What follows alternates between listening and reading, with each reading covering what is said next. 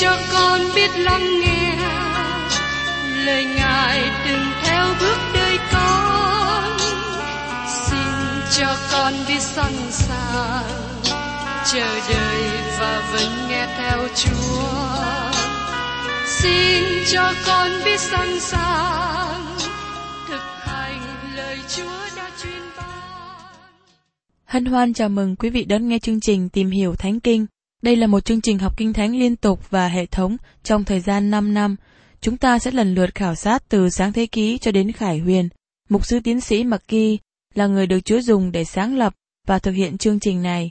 Ông tin rằng lời của Đức Chúa Trời có khả năng đáp ứng mọi nhu cầu cho tất cả mọi người trên thế giới, không phân biệt chủng tộc, văn hóa, trình độ tuổi tác hay phái tính.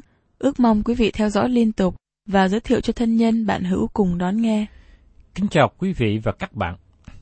Hôm nay chúng ta tiếp tục tìm hiểu đến Epheso đoạn thứ ba.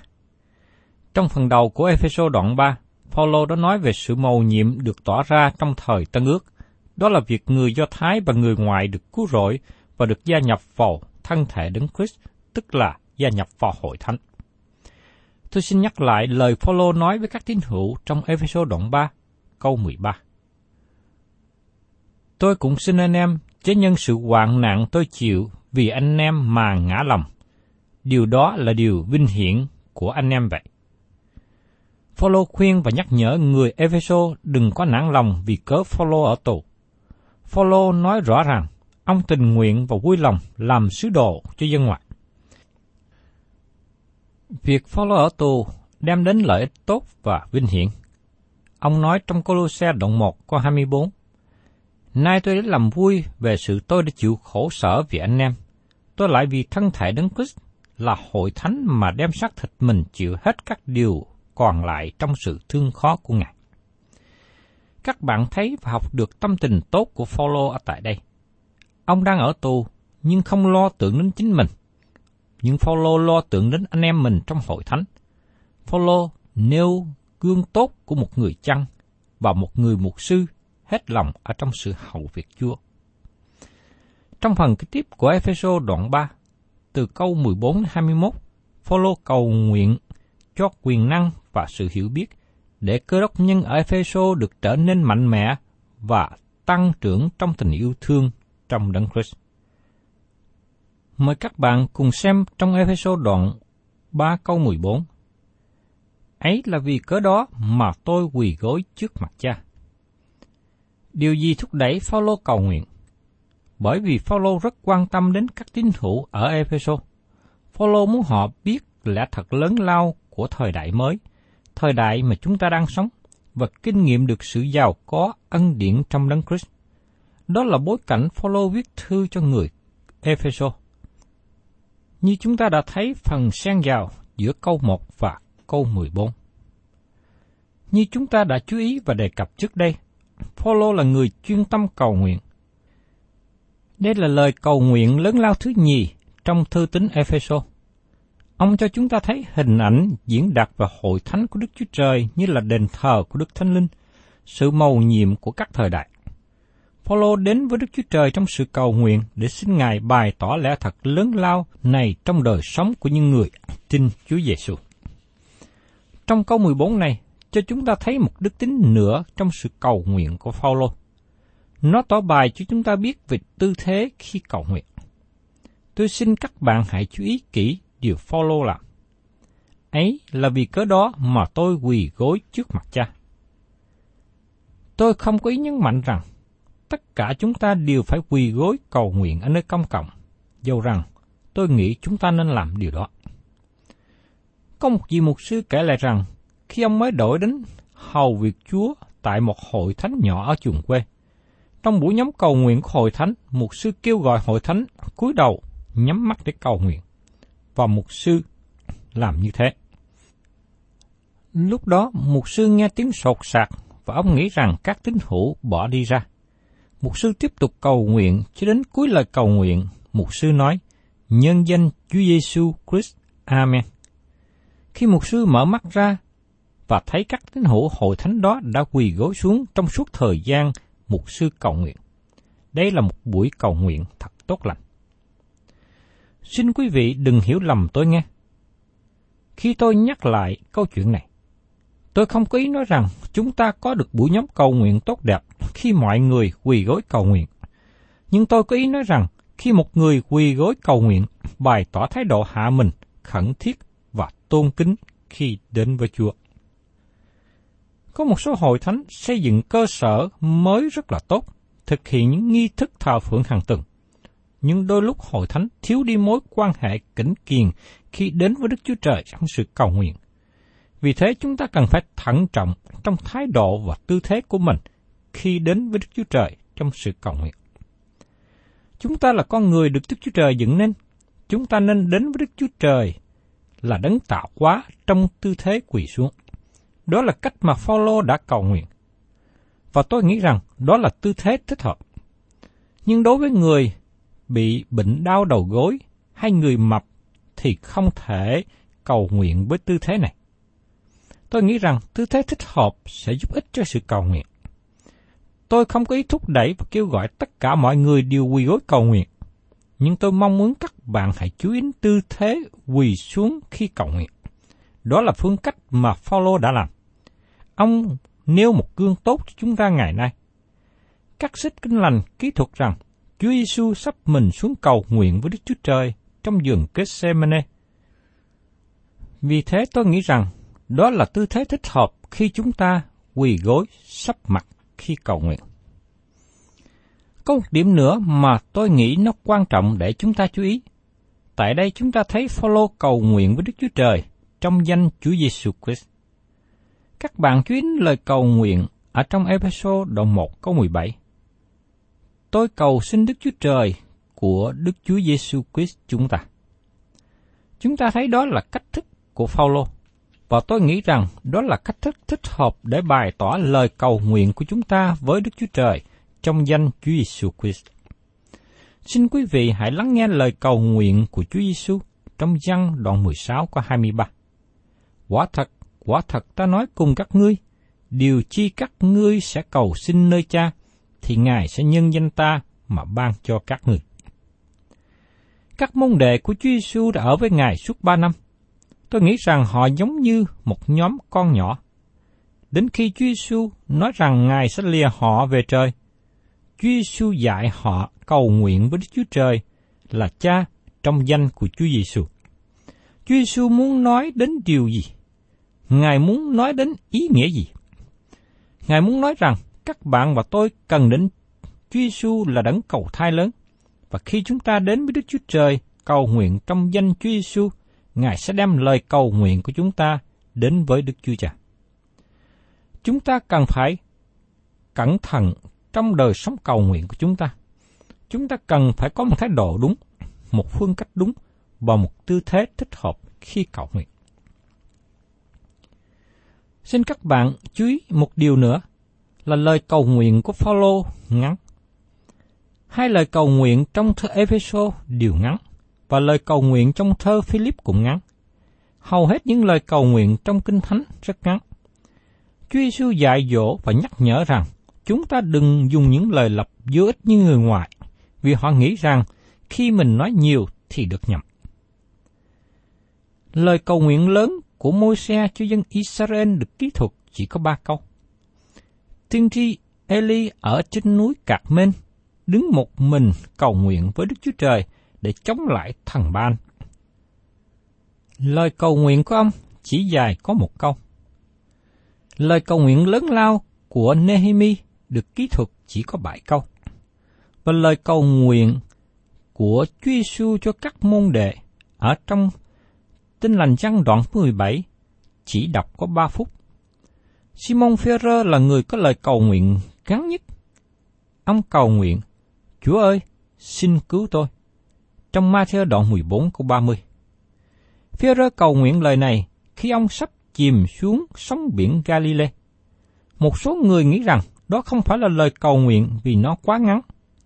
Nhưng xin thưa với các bạn, đó là lời cầu nguyện và lời cầu nguyện của Führer được trả lời tức khắc. Nếu lúc đó Führer là người cầu nguyện giống dài, đến khi kết thúc thì lúc đó có lẽ Führer đã chìm sâu dưới lòng biển. Tôi xin thưa với các bạn là chúng ta cần đi thẳng vào vấn đề. Lời cầu nguyện chúng ta nên ngắn gọn và đi thẳng vào trọng tâm. Vì chúng ta biết rằng Chúa Giêsu lắng nghe từng lời cầu nguyện của chúng ta. Ngài biết chúng ta nói gì.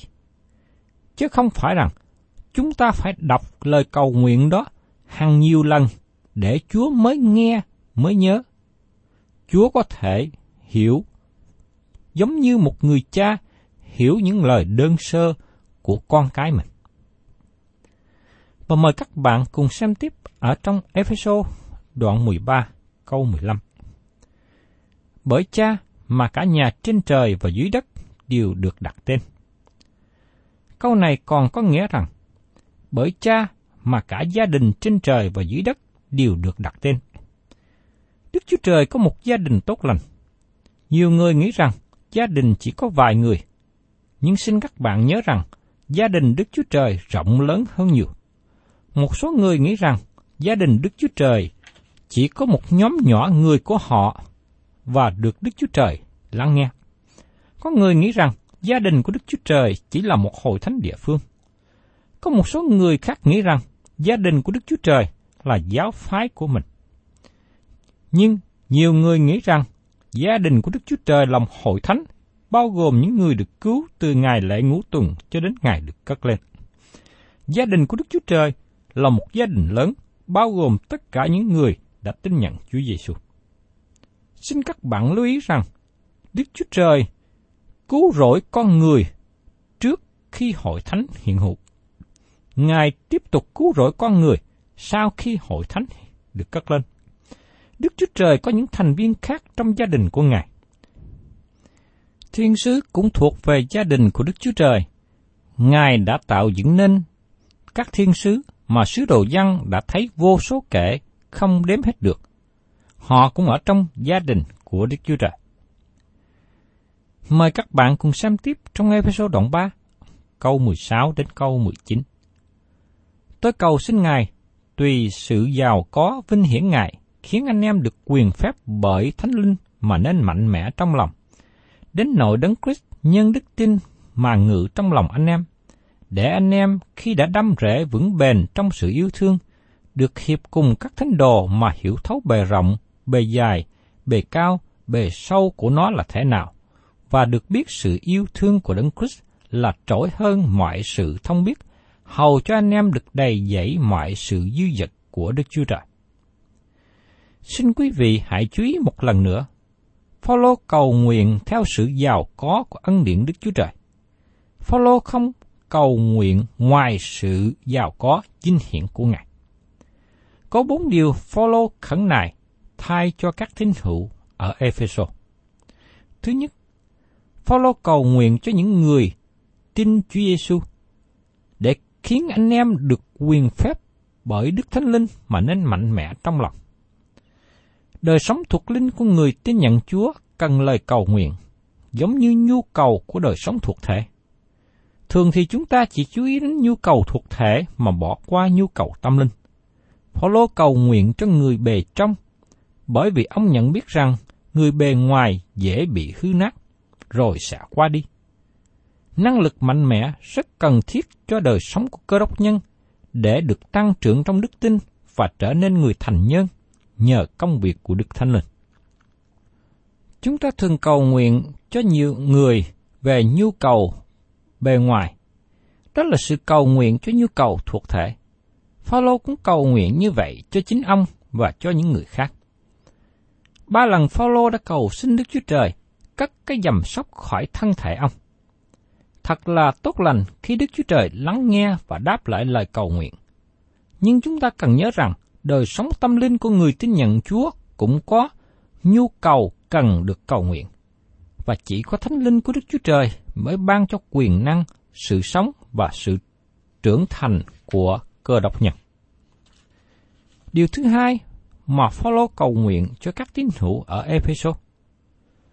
Phaolô nói rằng, đến nỗi đấng Christ nhân đức tin mà ngự trong lòng anh em. Phaolô nhắc nhở việc Chúa ở trong tôi và tôi ở trong Chúa.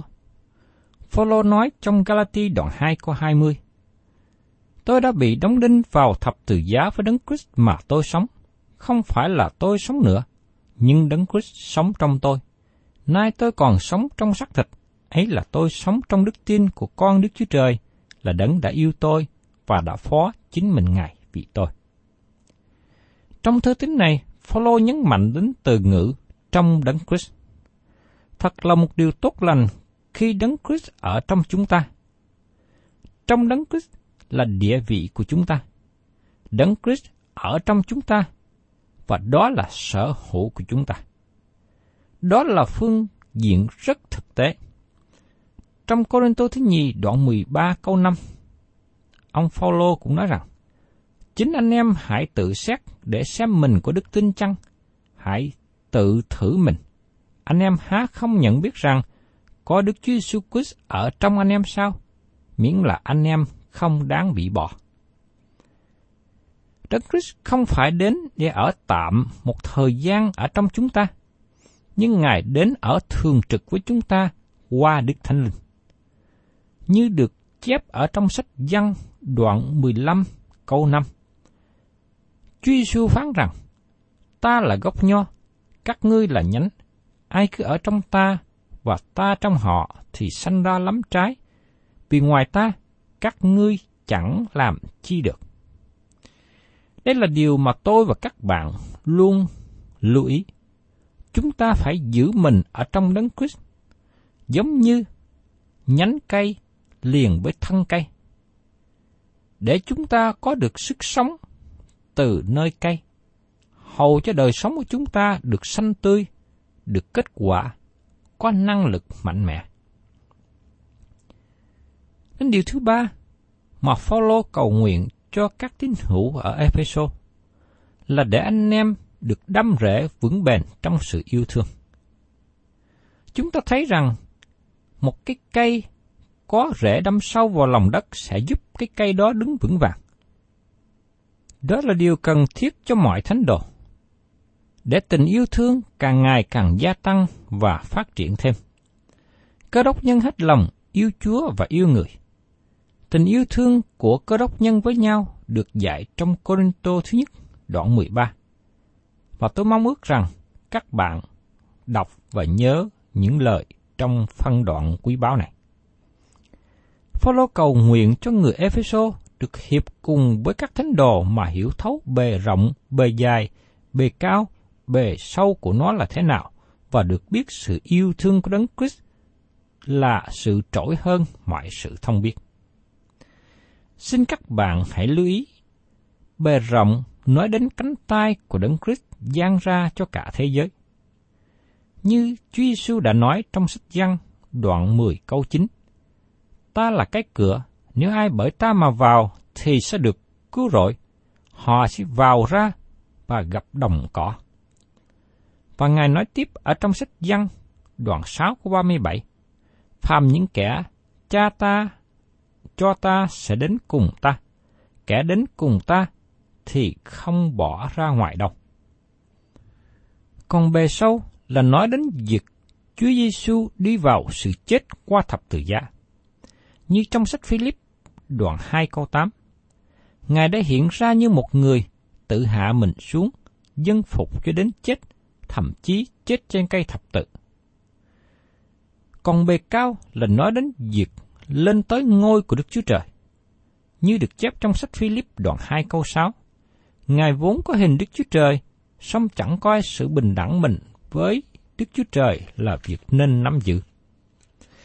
Chỉ có thánh linh của Đức Chúa Trời mới có thể hướng dẫn người tin nhận và kinh nghiệm lớn lao của sự yêu thương Đấng Christ. Bởi tình yêu thương Ngài vô hạn, cho nên nó vượt ngoài sự hiểu biết của con người. Tôi mong ước rằng các bạn và tôi cũng nên khẩn thiết cầu nguyện với Chúa càng hơn, để tôi và các bạn càng ngày hiểu được tình yêu thương vô lượng vô biên của Chúa. Thú thật với các bạn, tôi cũng là người tin Chúa và hầu việc Chúa nhiều năm qua. Nhưng tôi chỉ hiểu biết được một phần nào về tình yêu thương vô hạn của Ngài. Và tôi vẫn tiếp tục cầu nguyện để xin Chúa tỏ bài cho chúng tôi biết và kinh nghiệm được tình yêu thương của Ngài càng hơn. Điều thứ tư mà Phaolô cầu nguyện cho những người tín hữu ở Ephesos là hầu cho anh em được đầy dẫy mọi sự dư dật của Đức Chúa Trời. Đấng Christ là sự đầy dẫy này. Chúng ta chỉ hiểu được một phần tình yêu thương của Đấng Christ và qua đó sẽ giúp đỡ cho chúng ta thấy được những sự đầy dẫy, dư dật ở trong Ngài. Và chúng ta xem tiếp ở trong Ephesos đoạn 3 câu 20 đến 21. Và, Đức Chúa Trời bởi quyền lực cảm động trong chúng ta, có thể làm trỗi hơn vô cùng mọi việc chúng ta cầu xin hoặc suy tưởng. Nguyên Ngài được vinh hiển trong hội thánh và trong Đức Chúa Giêsu Christ trải các thời đại vô cùng đời đời. Amen. Đây là lời ca ngợi và chúc phước kết thúc lời cầu nguyện của Phaolô và nó cũng kết thúc phần thứ nhất đề cập về giáo lý trong thư tín Epheso. Đây là một sự bộc phát mạnh mẽ về sự ngợi khen thuộc linh, mà nếu có lời bình luận nào sẽ làm lu mờ ý nghĩa của nó. Chúng ta chưa có được nhiều phước hạnh thuộc linh mà Đức Chúa Trời dự bị ban cho người thuộc về Ngài. Ngài muốn ban cho chúng ta sự dư dật. Ngài là đấng tốt lành, còn chúng ta là người nhỏ nhoi. Chúng ta không thể nào chứa hết mọi phước hạnh của Ngài. Các bạn thân mến, qua phân đoạn này, tôi nhận thấy có một điều tốt lành. Đang khi Phaolô viết thơ cho hội thánh tại Epheso, ông dạy những phần giáo lý. Và trong phần cuối của những sự dạy dỗ, ông có lời cầu nguyện cho các tín hữu tại Epheso. Phaolô cầu nguyện để cho các tín hữu tại Epheso có được sự hiểu biết về Chúa nhiều hơn và tình yêu thương của họ gia tăng càng hơn. Thưa các bạn, đó cũng là điều mà tôi hằng ao ước. Để qua những thời gian tôi và các bạn cùng nhau học hỏi và tìm hiểu lợi của Chúa. Tình yêu thương của chúng ta với Chúa được gia tăng và sự hiểu biết của chúng ta với Chúa cũng được gia tăng. Để nhờ đó, đời sống tôi và các bạn gần gũi với Đức Chúa Trời càng hơn và để đời sống của chúng ta với những anh em trong hội thánh của Đức Chúa Trời, trong thân thể của Đấng Christ được tốt đẹp, kháng khích càng hơn. Thân chào quý vị và các bạn và xin hẹn tái ngộ cùng quý vị trong chương trình tìm hiểu Thánh Kinh kỳ sau.